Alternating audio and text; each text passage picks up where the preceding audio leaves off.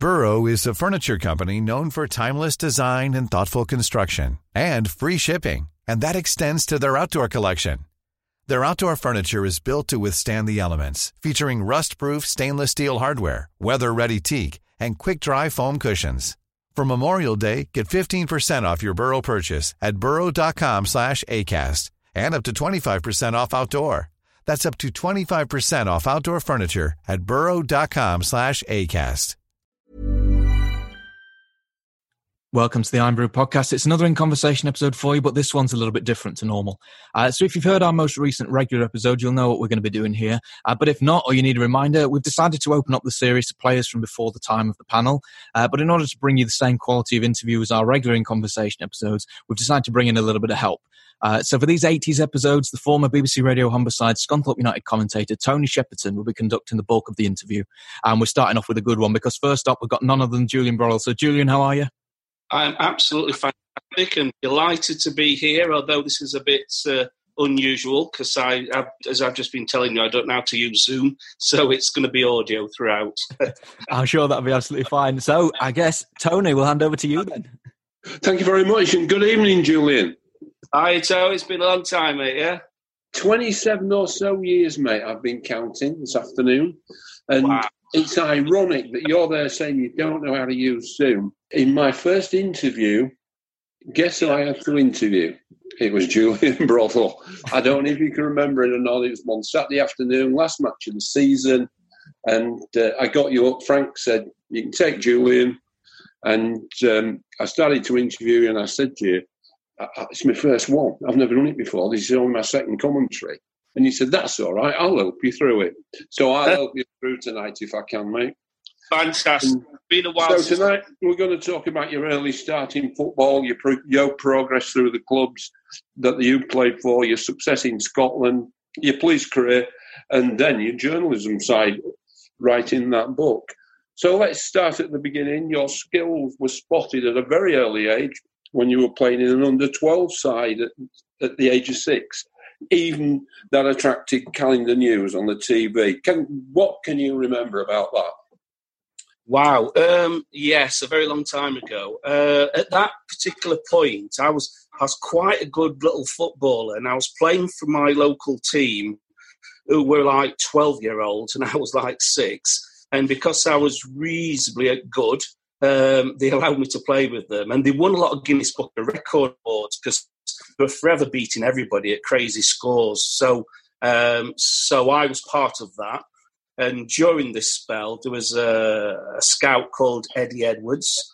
And uh, Eddie did come to Scunthorpe for a while as a scout, but um, he spotted me. He knew I was a Sheffield United fanatic, and um, that's how it really started. I started playing for, as, as I got a bit older, for Sheffield United's like younger teams, their boy boy clubs, so to speak, and that's how it started. And I, you train in you know in the summer holidays and what have you at, at Lane uh, to see all the all the big stars and all your big heroes. And um, that's how it was. Sheffield United was me through and through. Eddie Edwards, he played a big part in your career, didn't he? He spotted you for Sheffield United, and then when he was at Scunthorpe, was he part of your thinking to come to Scunthorpe because he was there? Yes, he was, uh, and the fact also that um, he was talking to me all the time, and he, he says, "Look, you're going to get probably a regular game here." Whereas I'd just made my debut for Sheffield United, and I was probably the third or fourth player, you know, behind the, the, the major players at Sheffield United. So he says, "If you come to us, we're in the same division. You'll probably get a regular game." And I thought, well, why not? Because I've got nothing to lose, really. But while you was at Sheffield United, you made your way into the reserve side, and you was playing at such uh, stadiums as Villa Park, Old Trafford, Anfield, attracting crowds of five, five and a half thousand people. That must have been a great thrill to a young lad.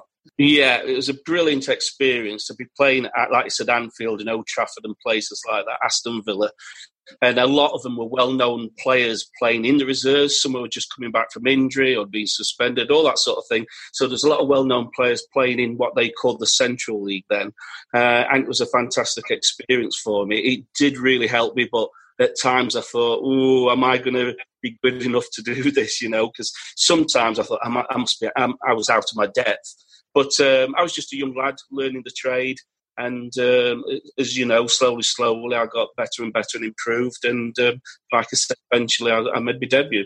So, can you remember any of the big names that you played against, or people that went on to be big names at, at these clubs?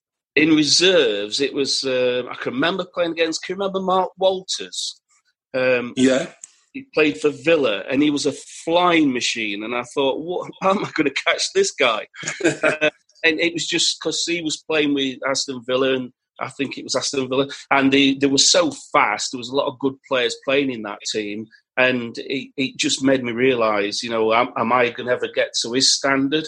But yeah, people. Are, I can even remember playing against Howard Kendall. Now he was at the end of his career, and I think he was just doing it as a player manager for um, Everton. But to be playing on the same park of people like Howard Kendall and, and what have you, and I thought this is fantastic. It was, and like I said, uh, uh, Manchester United, I can't imagine who was playing in those teams in the reserves, but mo- there was a lot of big stars in, in there, and you you thought I'm the, I'm, I'm playing Old Trafford against these Manchester United stars. This is fantastic. I was pushed quite quickly, of course, by Ian Porterfield, who was the manager at United, and um, I was sort of his blue-eyed boy for a short time. So that's that's probably why I got into the reserve so quickly. But also, you'd been selected for England training, hadn't you? Um, and you've got called into the Sheffield United first team squad and didn't really get called anymore for first England training for the, for the junior sides. Do you think if you hadn't been called up so early, it, it might have progressed more for England? It might have. Uh, you never know, do you? I did go down. Um, my mum bought me a nice velvet suit because I thought that's quite trendy at the time. and I went down and uh, on the train with Paul Stewart. He played for Blackpool and Manchester City and whatever. Is it Paul Stewart? Can't remember his first name. Uh, I'm sure you guys will know. Uh, so we went down on the train. I did train for two or three days, and then Ian Porterfield pulled me out of it. And um, of course, wanted me to be part of the first team. Whether that they thought, well, you can't leave England while you while you're here, but I was just doing as I'm told because I was just a young lad. So I got pulled out of it, and yeah, I was never asked again. You just made one appearance for Sheffield United, and then it was on to Scunthorpe. But you was the youngest player at that time ever to play for the Blades, weren't you? That must have given you a little bit of pride, seeing that you were a, a Sheffield United supporter. Yeah, he put me into the to make my debut. I was there or thereabouts, and um, but then suddenly he says, "Right, you're playing today." Uh, I didn't expect it. He hadn't told me. It was just at two o'clock before the, you know an hour before the kickoff. So um, there we go. We made my debut, and it was so at that point the youngest player in hundred years to play for Sheffield United. And I don't know if you know the paper. There's a, some cities have an evening sports paper, and ours was called the Green 'Un in Sheffield. Yes. Yeah, and Tony Pritchett was the writer of Sheffield United. I can always, I, I can remember it now. There was this Green 'Un paper and a picture of me with my shirt hanging out and looking shattered. and said, "Broddle will get another chance," or something like that and um, I didn't because I left. I went to Scunthorpe. So, but that's not a good. Maybe that was the best thing that ever happened. You just don't know. And when you did come to Scunthorpe, Allan Clarke was in charge. And were his methods any different to what you'd been used to at Bramall Lane? Yes, is you obviously know Allan Clarke well, and a lot of the Scunthorpe fans will know Allan Clarke, and he still lives in Scunthorpe after all these years. Um, he was different. He was he has this arrogance about him. Although, if you really know Allan Clarke, he isn't arrogant, but he comes across with this arrogant aura, and he believed in himself, and he had this sort, he had this arrogance of an aura of arrogance. I think that's the only way I can explain it, really. So, but when I got there, of course, and this is with the greatest respect, I'd left Bramall Lane, and then I went to the old showground, and I thought, okay, this is different and it was just it was just totally different from what I'd been used to all the years as a schoolboy growing up at Bramall Lane. Now, in time, of course, I got used to the old showground, and I loved it. I, it, was it was a it was a fantastic time and a quarter of my career, I believe. I think, yeah, it could have been, yeah. Yeah, when Clarke was at Leeds, everybody said that he used to make the team have a shot of whiskey before every game. He never did that at Scunthorpe, did he? He did every game, and I I couldn't believe. I remember once I this is probably my book, which I'm going to mention, of course, like I always do. Um, I remember once uh, Sir Ian Botham was playing for us, and um, Allan Clarke, or Sniffer, uh, saying, Where's Beefy, as everybody knows him? And no one could find him. And then um, he's going around, Allan Clarke, he unscrews the top of the cap, because it was screw top whiskey, and you'd fill up uh, the top, the cap, with some whiskey and you know, get it down, your son. That'll warm you up. Get it down. Get you ready. And then we're all looking for him, both of them. And there he is. He'd already got his shot of whiskey with him. Uh, he's got a cigar in one hand and he's got the program on the floor and he's sat on the toilet reading the program. You just can't picture it, but that, that, that was then, and, and that's not a lie. That was the truth. well, I was going to ask you about Ian Botham, and you've led us nicely into it. What type of player was he, and how did you rate him as a player? He always wanted to play up front, but he was too heavy at that time, in my opinion. But he was quite a good centre half. And I think if uh, we could have lost a little bit of weight, just a bit, he could have been a cracking centre half for, for a lot of clubs in, in the third and fourth division. I think uh, you and Ian got on fairly well, didn't you, by all reports, and uh, you became rather friendly.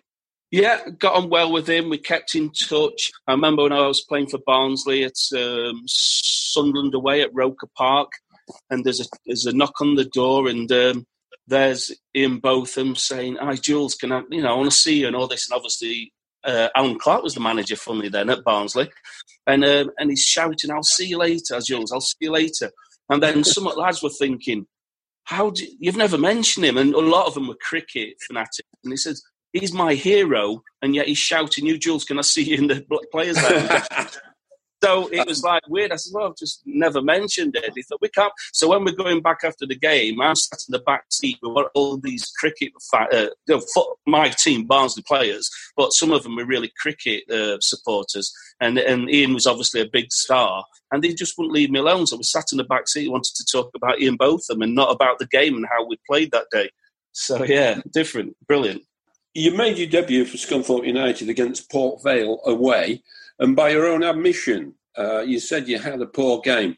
Did this bother you, having not as up to standard game for your first one for, for the club?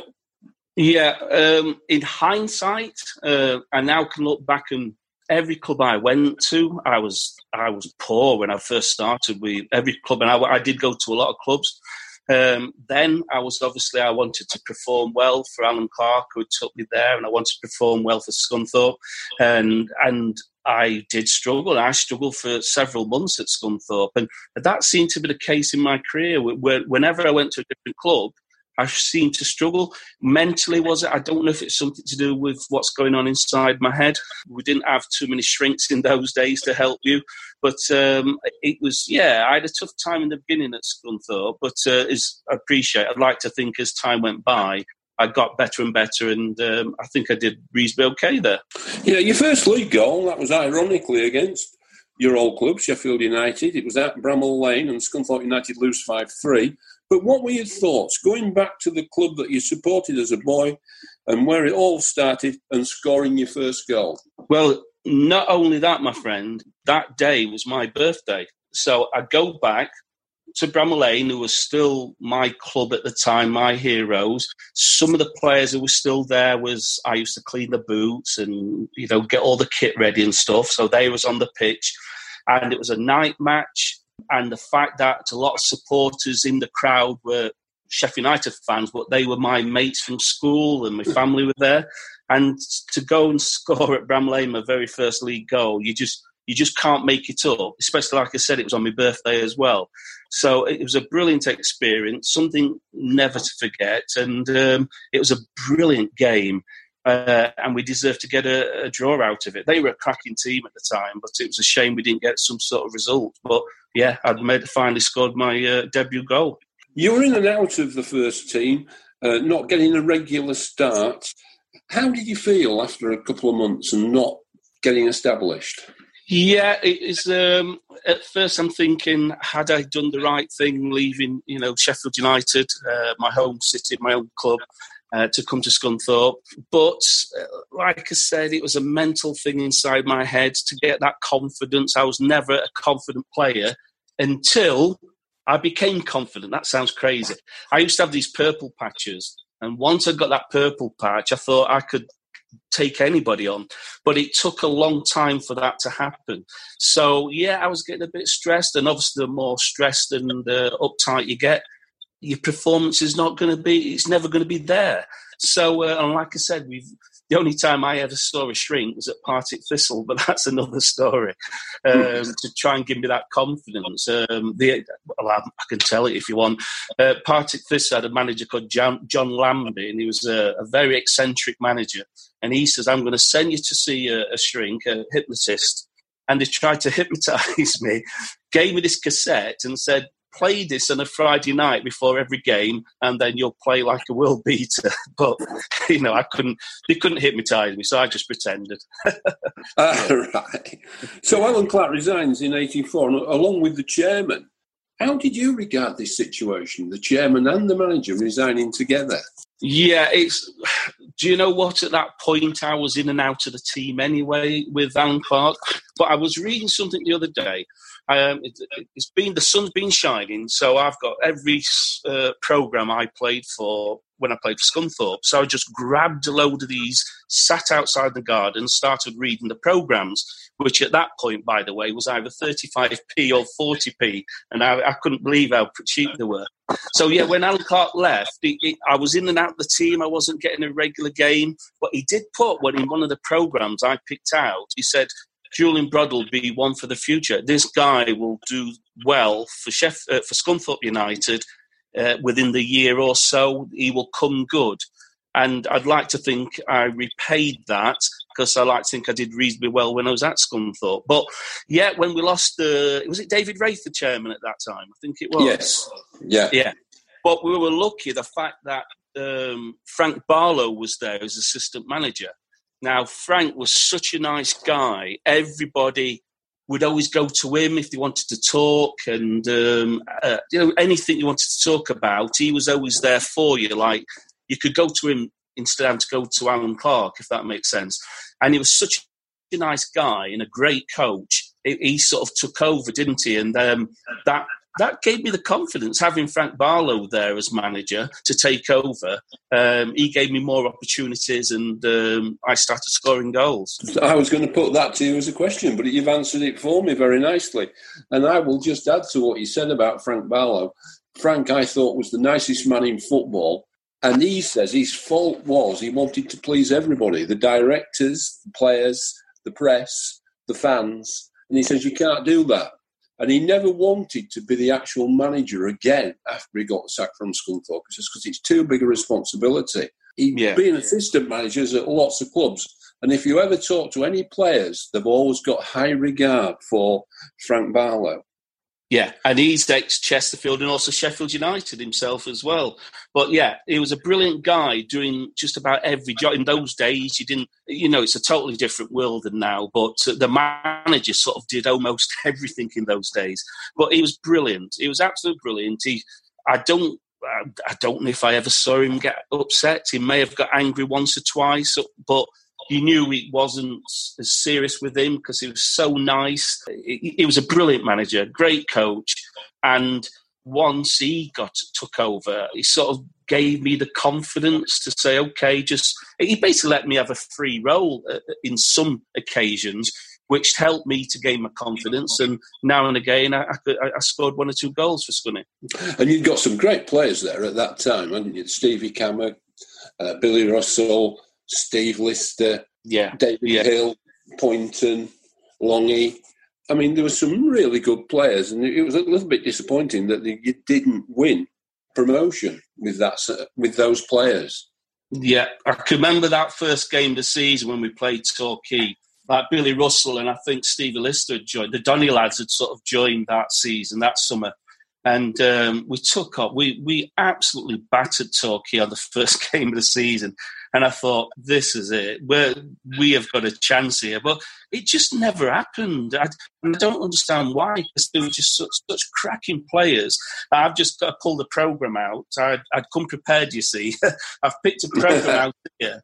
And there was people like Neil Pointon, like my one of my closest mates was Dave Hill. He was just a bright, young young lad, but of course everybody knows Dave Hill. He would he would run himself into the ground. He worked so hard for Scunny. But Steve Cammack, what a player, what a goal scorer. I'm just looking out Mickey Lester. Mickey Lester, I always thought when I first went there, it to me was like a third and fourth division version of Glenn Hoddle. He, I, I thought he was that good.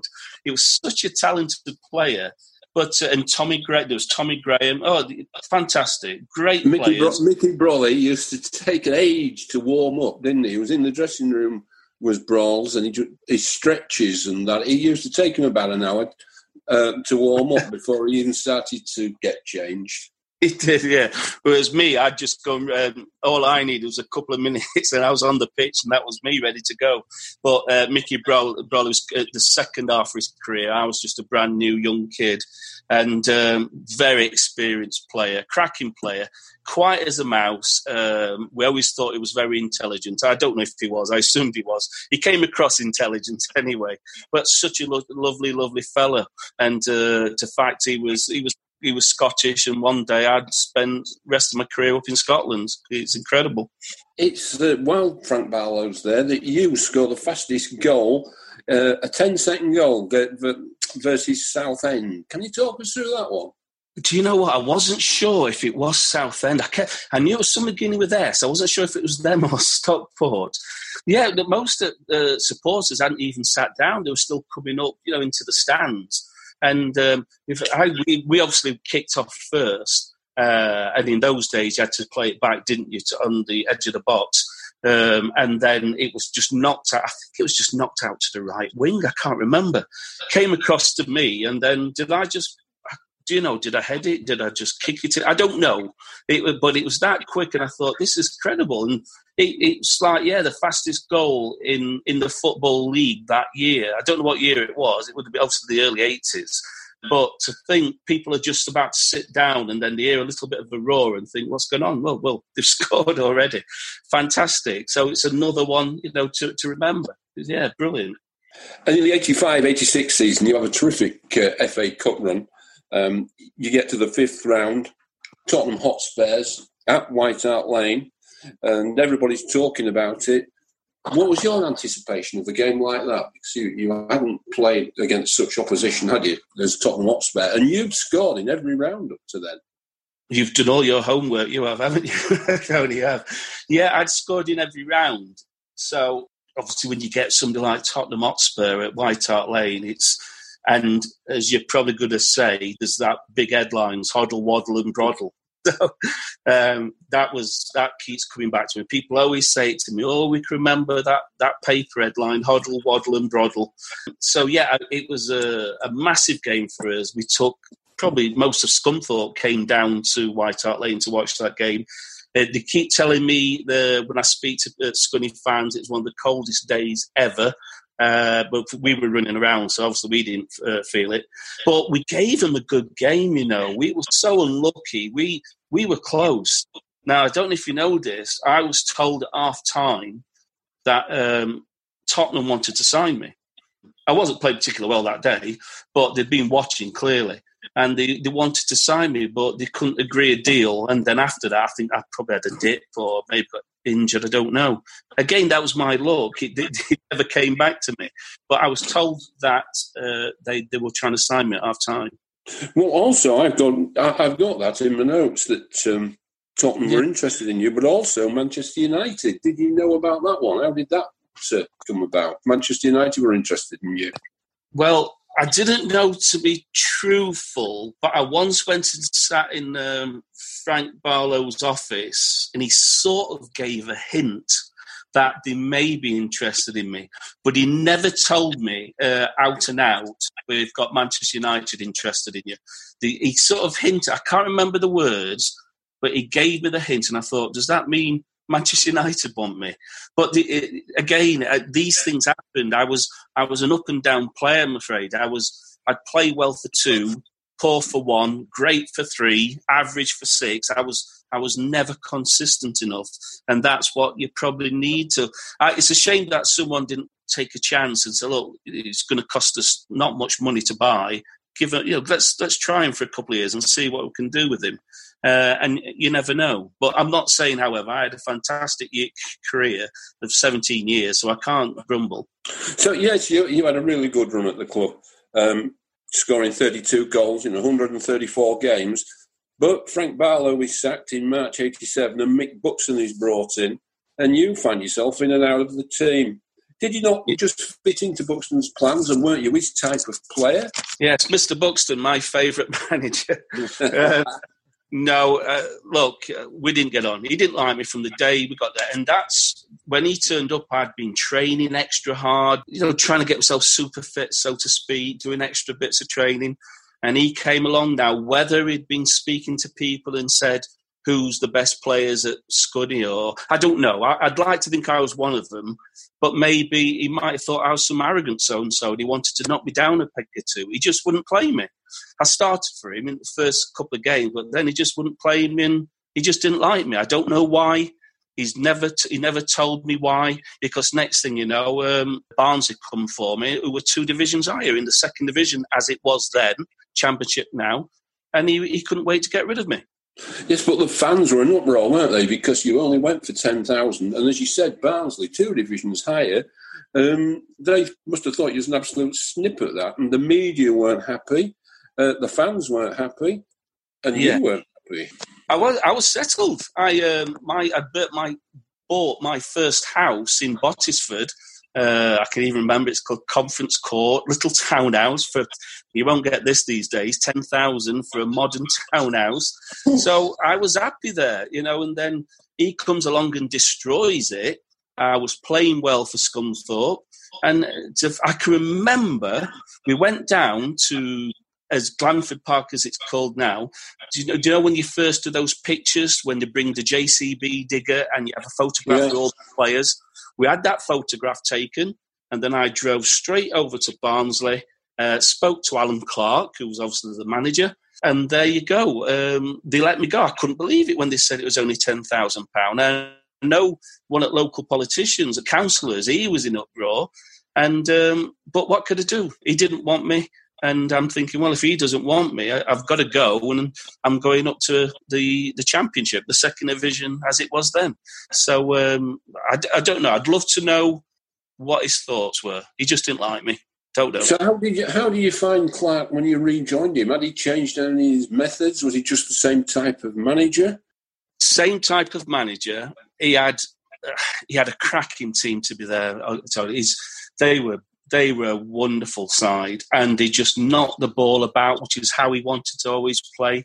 And uh, again, I, I, slowly, slowly got my chance. Um, I used to be in and out with John Beresford. I don't remember. He went up to he signed to Portsmouth eventually for a lot of money, yeah. then went up to Newcastle United with Keegan. So I was sort of on that side, playing on that sort of left back, left, you know, that sort of wing back type. So I was in and out the team, but again, I knew I'd get the opportunity at some point. I thought, would I make this grade? Was it good enough? But in time, of course, I got my confidence. And again, I left Barnsley and I was probably the best player at Barnsley. So people told me, not me, um, I was probably the best player at the team in at Barnsley when um, a new manager came along and I got pushed out again. Is it uh, at Barnsley where you start playing more defensively and play fullback a lot, lot more? Because when I was looking through, uh, trying to get some information, that because I always remember you playing as a left winger or down the middle as a forward, and then all of a sudden, I, I noticed it says in there that you was a fullback. At um, Barnsley, you played 77 times and only scored one goal. So I'm just guessing this is where you learnt your trade as a fullback. Yeah, uh, one of the I said, um, John Beresford left to Portsmouth for a lot of money. Then we had also a guy called Paul Cross, and he was one at regulars. He was a left back as well. So I was competing with him. He then got a bad, in, a serious injury. So Allan Clarke says, "Well, go on, you play left back. Let's let's give you a goal, gate, you know, give you a chance there." And I, started, I was bombing up and down. I was loving it. I played, and I started playing really, really well, and the fans were behind me. So I ended up being a left back, but you know, I could bomb on every so often. I could get there and get the crosses across. So I was like, yeah, it's up and down, up and down. And uh, there was one time uh, when I think Leeds United and Man City and all these sort of players were in that, those teams were in that league. I played half a season at right back because then Joe Joyce, who went to Scunthorpe, Joe, didn't he? He yes, got a bad in, he got a bad injury. So I ended up playing right back for half the season, and I thought, you know, there was people like Gordon Strachan, a lot of big clubs, and I'm and I'm playing, you know, as you know, most of the time I just stood on my right foot. But that's the confidence Allan Clarke had of me as a fullback. In hindsight, Burrow is a furniture company known for timeless design and thoughtful construction, and free shipping, and that extends to their outdoor collection. Their outdoor furniture is built to withstand the elements, featuring rust-proof stainless steel hardware, weather-ready teak, and quick-dry foam cushions. For Memorial Day, get 15% off your Burrow purchase at burrow.com slash ACAST and up to 25% off outdoor. That's up to 25% off outdoor furniture at burrow.com slash ACAST. Since 2013, Bombas has donated over 100 million socks, underwear, and T-shirts to those facing homelessness if we counted those on air, this ad would last over 1,157 days. But if we counted the time it takes to make a donation possible, it would take just a few clicks. Because every time you make a purchase, Bombas donates an item to someone who needs it. Go to bombas.com slash ACAST and use code ACAST for 20% off your first purchase. That's bombas.com slash ACAST, code ACAST. I maybe should have played up front or a free role in my career, but because I think I would have been a decent centre forward. I just never got that opportunity. And once um, Allan Clarke started playing me as a fullback, um, when I left Barnsley, I left as a fullback, and Plymouth Argyle signed me as a left back. So I ended up being sort of a left back, uh, wing back sort of type player. Yeah, so you leave Barnsley, go down to Plymouth, and you only make nine appearances before you're heading back north, and it's well north this time because it's into Scotland. And uh, it was Scotland where you started with success. This move must have triggered your success in, in, the, in those days. But how did you find the standard of football up there to the standard that you've been playing in in the English league? Yeah, right. It's a story of my life. I went down to Plymouth, absolutely loved it down there, beautiful. Uh, and the manager who signed me, Ken Brown, he resigned after three weeks. A new guy comes along from Wimbledon. Don't want you, mate. I know they've paid hundred. I don't know how much they paid for me. A lot of money. You're not my sort of player. And he says, so I was sort of stuck in the reserves. I, I said I played 9, 10, 11 games or something.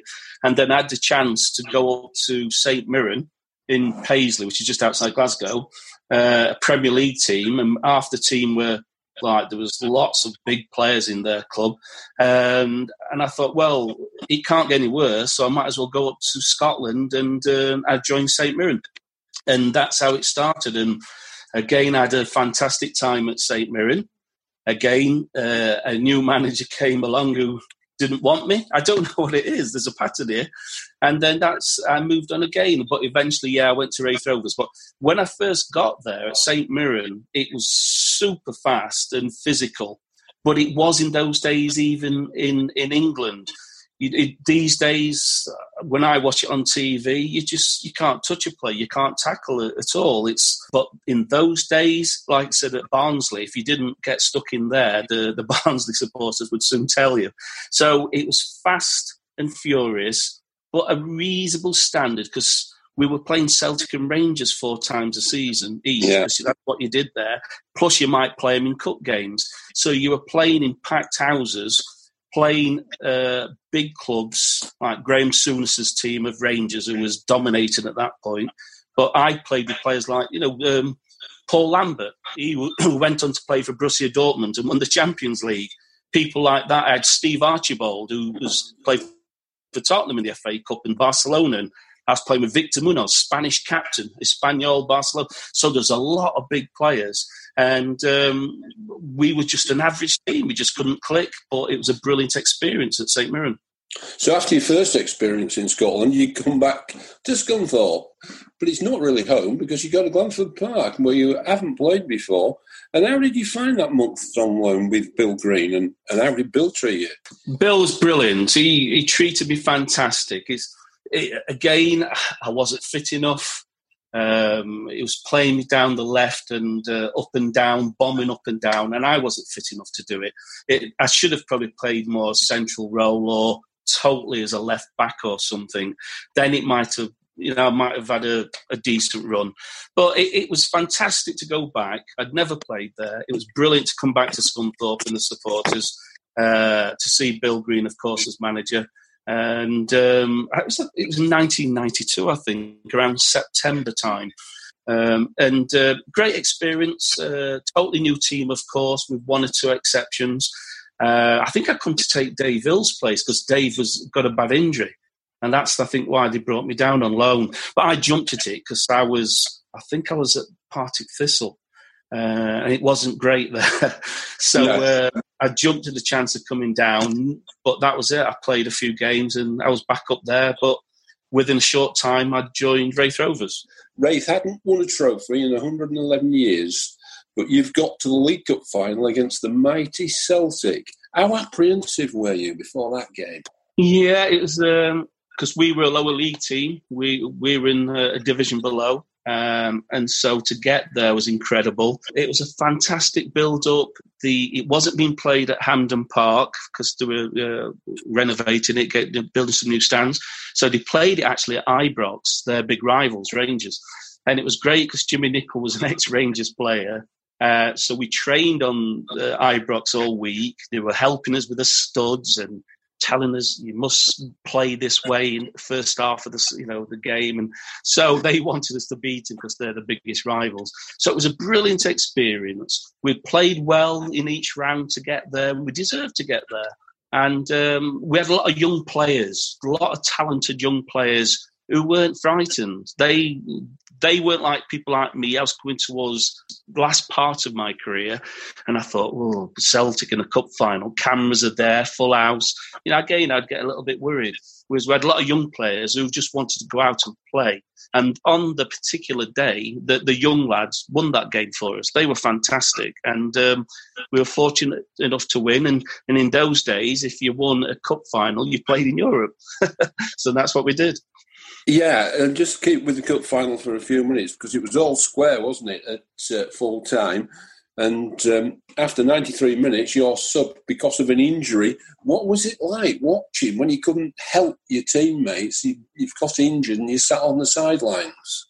Yeah, um, like I said, I'd played most of the game and into extra time, and uh, also to, to, be fair, they did me a favour. So because I thought if this goes to penalties, I don't want to be taking one. um, so th- that was another excuse. Yeah, it was. Uh, first of all, we scored with about four minutes to go. Gordon Dalziel, who was a brilliant goal scorer, he's like Cammy, Steve Cammack, always scored goals, top scorer for Raith Rovers in the history, just like Cammy was. He was always there. So we scored last few minutes to equalise. We were brilliant in, in extra time, and then it's the penalties. And I couldn't look. I looked the other way. And then once we got the cheers that Tomo, Scott Thomson, who was my roommate, the keeper, saved that final against McStay, the final uh, penalty. Well, I grabbed hold of Jimmy Nicholl, the manager, and um, what a night that was! What, a what a time! And, and the great thing is, whenever we go, I get invited up there to Kirkcaldy, where Raith play. You, you get treated like a king. They they will never forget it because that was their time. It was the best time in their history. Those two or three seasons, and I was fortunate enough to be part of that team. Uh, what a wonderful time! I get that said, I get invited every so often, and um, uh, don't have to put my hand in my pocket, and that's quite good as a Yorkshireman because I don't have to buy drinks or anything. They'll pay for it all night for me. yeah, but the Scotsmen are just as bad. Um, so that's going to rank at the top of your achievements, is it? Yeah, uh, definitely that. And we also won. We were lucky again that season. We, we were winning the uh, cup rounds to get through, but we couldn't win a league game. And then soon as we'd won the cup, we then went on, and I don't think we lost a game. We may have lost one. We then went on because that final was in November. We then went on, and I think we may have lost one game from that point and won the league championship by one point to our local rivals, Dunfermline. So we won the champ. We did a double. So we then went back up into the Scottish Premier, and um, it was brilliant experience because the following season we played in Europe. You, you, you just can't make it up for a tiny club. Raith Rovers are very similar to Scunthorpe United, that sort of size of a town, size of support. Uh, but when we were playing, it was buzzing. They were getting 9,000, 10,000, 11,000 when they could. Uh, and but like these days, you're lucky if they get two or three thousand, uh, if that. But then it was such a buzz; it, we just filled the ground every, every week. Yeah, what was it like then? You, you anticipating you're going to be playing in the best club football in Europe. You're going to be playing against one of the best teams at the Olympic Stadium. It must have been a bag of nerves we just couldn't stop laughing to be honest. We just couldn't believe this little club was playing in Europe. We we, we first of all played this Faroe uh, team. You have to play them home and away, and no one can pronounce it. We used to call them go to because that's the start, the go to intrafolag or something. Uh, and we, I got banned at match, funnily enough, for the home game. Uh, so we beat them. Then we play an Icelandic team called the Akranes, and half their team, well, most of their team played for Iceland's international side. Plus, some of them went on to play for a lot of clubs in England, Chelsea, and what have you. So we eventually beat them, and then we got the draw, and it's Bayern Munich, and we just, you know, what what are we doing? You know, it's just incredible. So yeah, we, we it was a brilliant experience playing them at home, and then again we went to play out there in Munich, and it was my birthday again. Well, it was the uh, it was the thirty first of October. Mine was the first. So when we woke up the next morning, it was my birthday in, in Germany. I was I was there, but it, it, the experience was we were beating them at, uh, in the Olympic Stadium at half time. We were one 0 up, and when Jimmy Nicholl brings us into the you know the big changing rooms, we were dead quiet. We could hear their manager having a right go at them in German. Of course, we didn't know what they were saying. And then Jimmy Nicholl started laughing his head off, and then we just couldn't stop laughing. I thought, this is crazy. We're, we're beaten by Munich. Of course, we didn't. We lost two one in the end, but what an experience! And it just goes to show when when we left, and just shows the difference in Bayern Munich and Raith Rovers. When we left at full time, we, they came out in the suits and they were doing all these interviews, and they were going off to do to a training camp to prepare for the next game. Us, we all came out holding crates of beer, all, all the team. We had a crate of beer between every one of us to get onto the bus so we could go back to the to the hotel to have a few beers before we went into Munich to have a to stay out all night and you know have a few more drinks, and that's the difference between Raith Rovers and uh, Bayern Munich. But what an experience! Brilliant. So after 73 appearances and a lot of success uh, and one goal for Raith, it's short spells at East Fife and then Ross County, and then retiring in 1997. Yes. 97, 98 ish. Uh, yeah, unbeknown to me, as I went to East Fife, which was down the road, we got promotion. The Steve Archibald had become manager there. And then I went up to Ross County up in the Highlands, who had they had some a lot of money, believe it or not. They had a very rich oil tycoon, and um, so I went up there, but it didn't really work out. And I played the last game against their uh, rivals, uh, Caley Thistle, uh, up there uh, in Inverness, and then that was it. I retired beyond. I, I should have played semi-pro, maybe come back home or something, but it just never happened.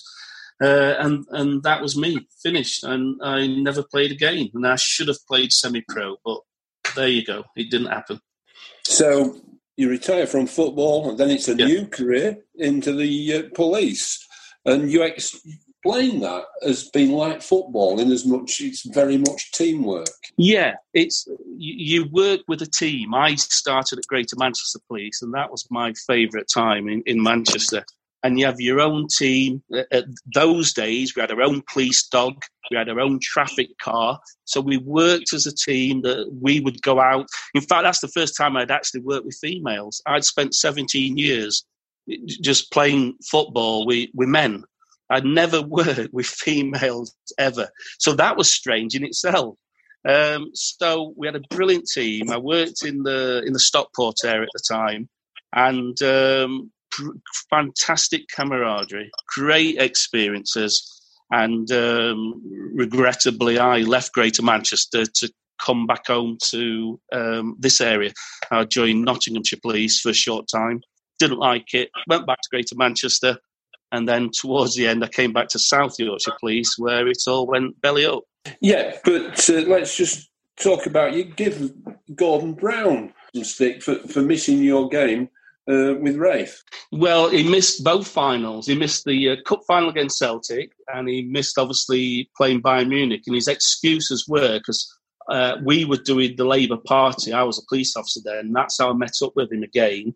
He loves Raith Rovers, so he came looking for me. And I, so I'm talking to him, and he says he, he, couldn't make him because he had these meetings. And I'm thinking, well, surely he could have got out of them. So I gave him a little bit of stick at the time, and he took it. You know, he took it well. But um, yeah, he was one of our most famous uh, celebrities. Is uh, uh, Brown. Uh, we've got uh, we've got an author, famous author called Val Dermot. She does a lot of big books, uh, what have been produced on television. Um, so we've got her as well. So we've got a couple of well-known celebrities who follow Raith Rovers. But yeah, that was a long time ago. You also met President Clinton. Did he have much to say to you? I did. the most powerful man in the world. Um, I was stuck on the floor, um, security-wise, even though they had their own security, as You can imagine these people, but for some reason they wanted Greater Manchester Police uh, in the hotel, keeping it secure and all we had was CS spray, and uh, you had your asp, your bat, and that's about it in the radio. So we were sat at either side, and incredibly, he comes up on the lift, and uh, he comes out the lift with all his security and started talking, and we were chatting away for ages. And he was lovely, a lovely guy. Got, he was really good. As you can imagine, he's he can talk to anybody because he, he's, he's, done that all his life. And he, and to think he was talking to little old me, you just couldn't you just you couldn't imagine it. Stuck out. I was sat outside this lift reading probably the, the newspapers, just just sat there. And then he came out. You stand up quickly, of course, and that was it. We chatting away for ages. It was fantastic. And also, tell us about the accommodations that you got for bravery. Yeah, this girl, and she got in touch recently. Actually, she's now got it's either three or four children. She, uh, well, there's two occasions. Are we talking about the girl that nearly drowned, or the other? Yes, one? yes, the one right. that nearly drowned. Yeah, she was. Um, she was on this swing, this young kid, and it, it snapped as it does, and she'd hit her head on a, on a rock in this fast flowing river. And I happened to be driving past, and a mate jumped on the bonnet of my car it was in a park and um, she jumped on it. That's why I was driving really slow. So she's screaming and would sort of get in, that tries to explain. So I'd go down into this river and she was unconscious. We brought her back again and um, I stayed there until eventually it seemed like hours for the ambulance to come and we, we, no, we revived her. She had three or four brain hemorrhages and operations and um, she survived. Uh, she came around, and um, years later, about a year ago, she got in touch and says, are you the same person? I said, well, not many people have a name like me, but yeah. Because yeah, I, I now have three or four children, and if it wasn't for you, I'd probably be dead. It, it, this wouldn't have happened. So that was fantastic, great feeling.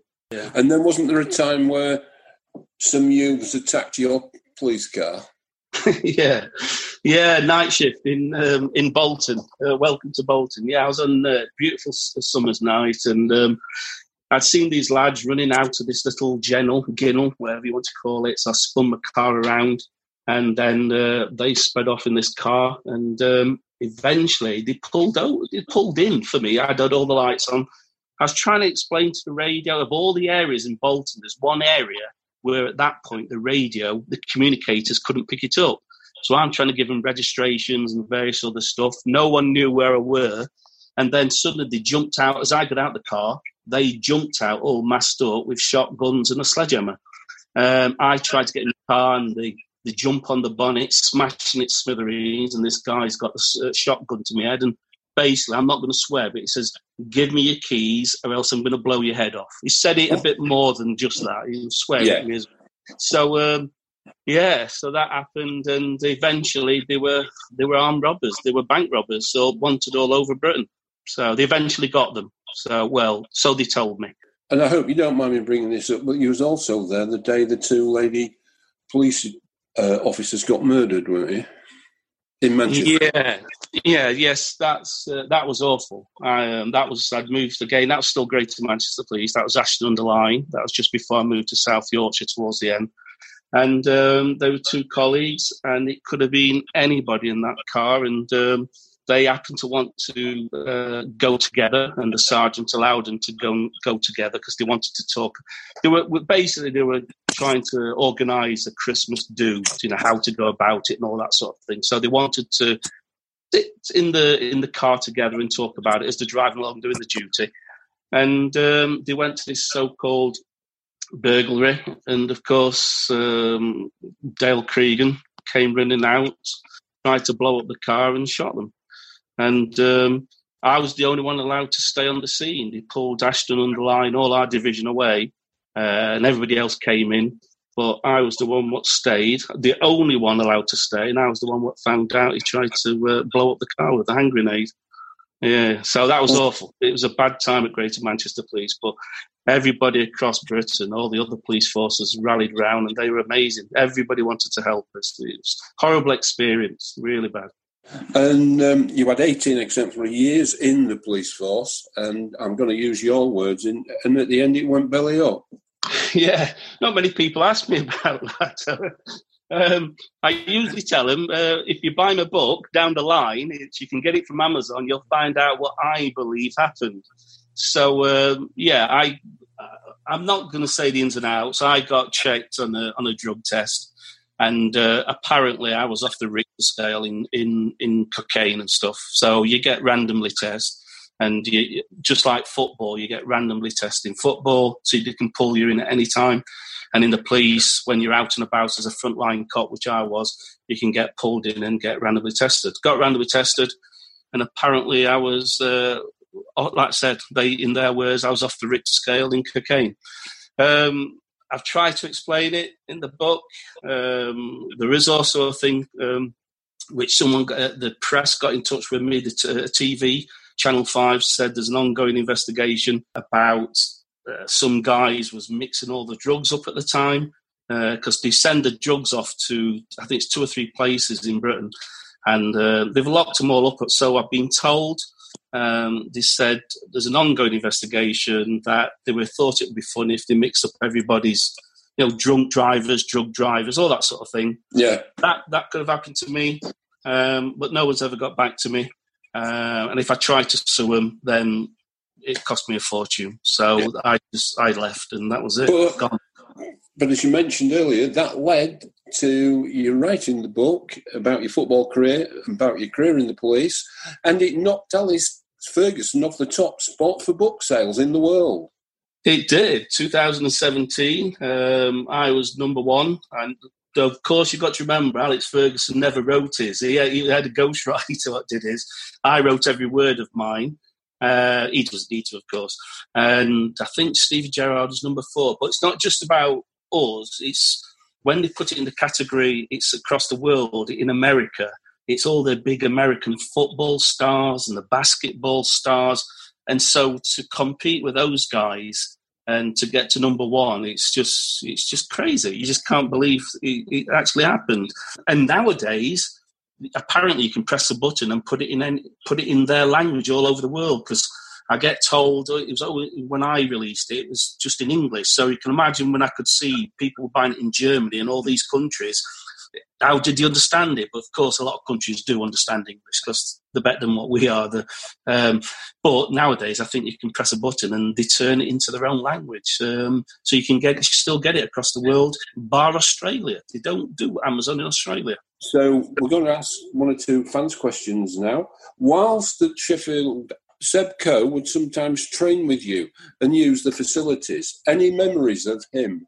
Yes, we used to train a lot then with uh, Ian Porterfield's manager at a place called Graves Park in Sheffield.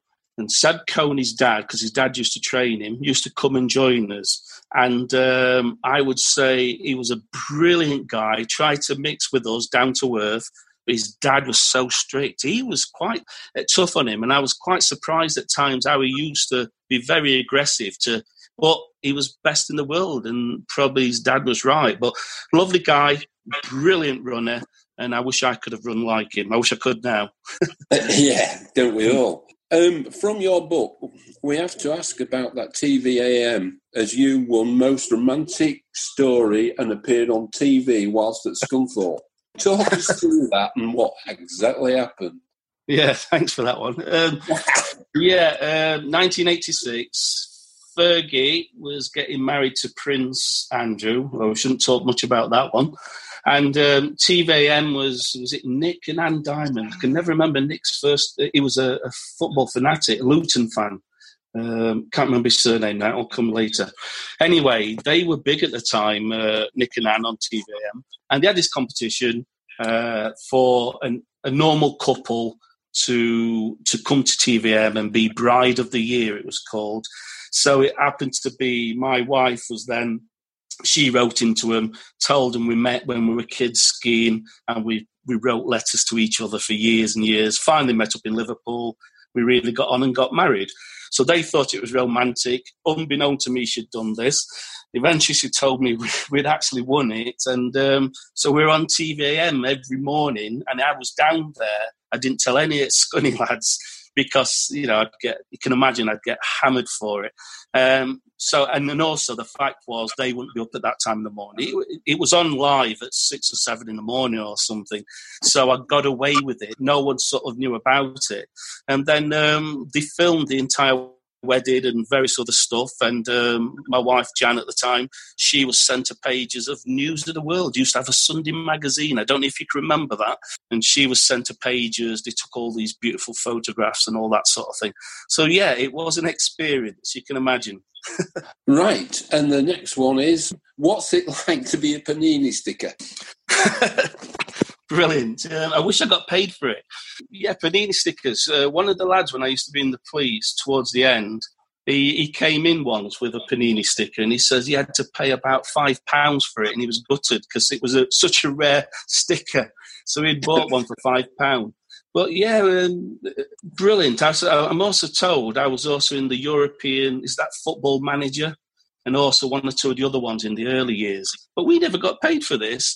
I remember uh, Oliver Kahn. Remember the West, uh, the German goalkeeper in Bayern Munich. Yeah, he sued yeah. him. He got fortunes. He, but they said, oh, they used his face and a lot of the I don't know whatever the Panini books and what have you. So he got all this money. I never saw any of it, but yes, I am in the Panini stickers and Football Manager, and um, I'm proud to say it. It's nice to look back and think, yeah, at least I've got my name with with all these big stars. Yeah, great. Uh, do you have a favourite goal that you scored for Scunthorpe United and a favourite game too?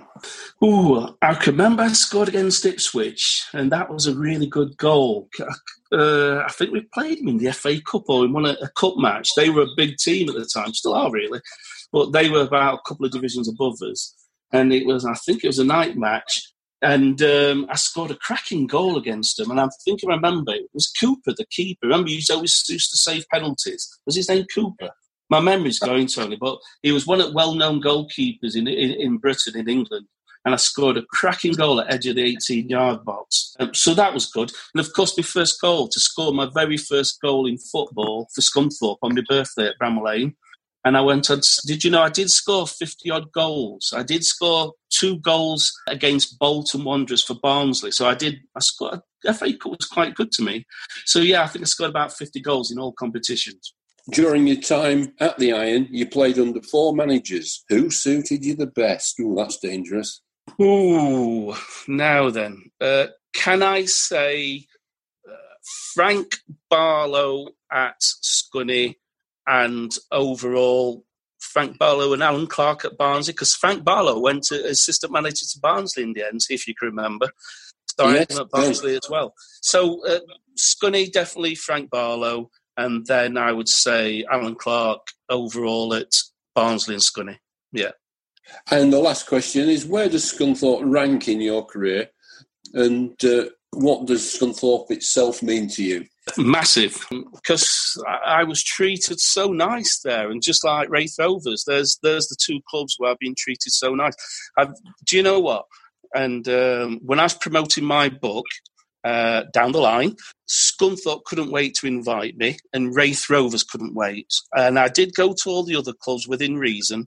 Sheffield United never once invited me, so that sort of says it all. But whenever I go back to Scunthorpe, it's fantastic. Uh, I still go back there recently.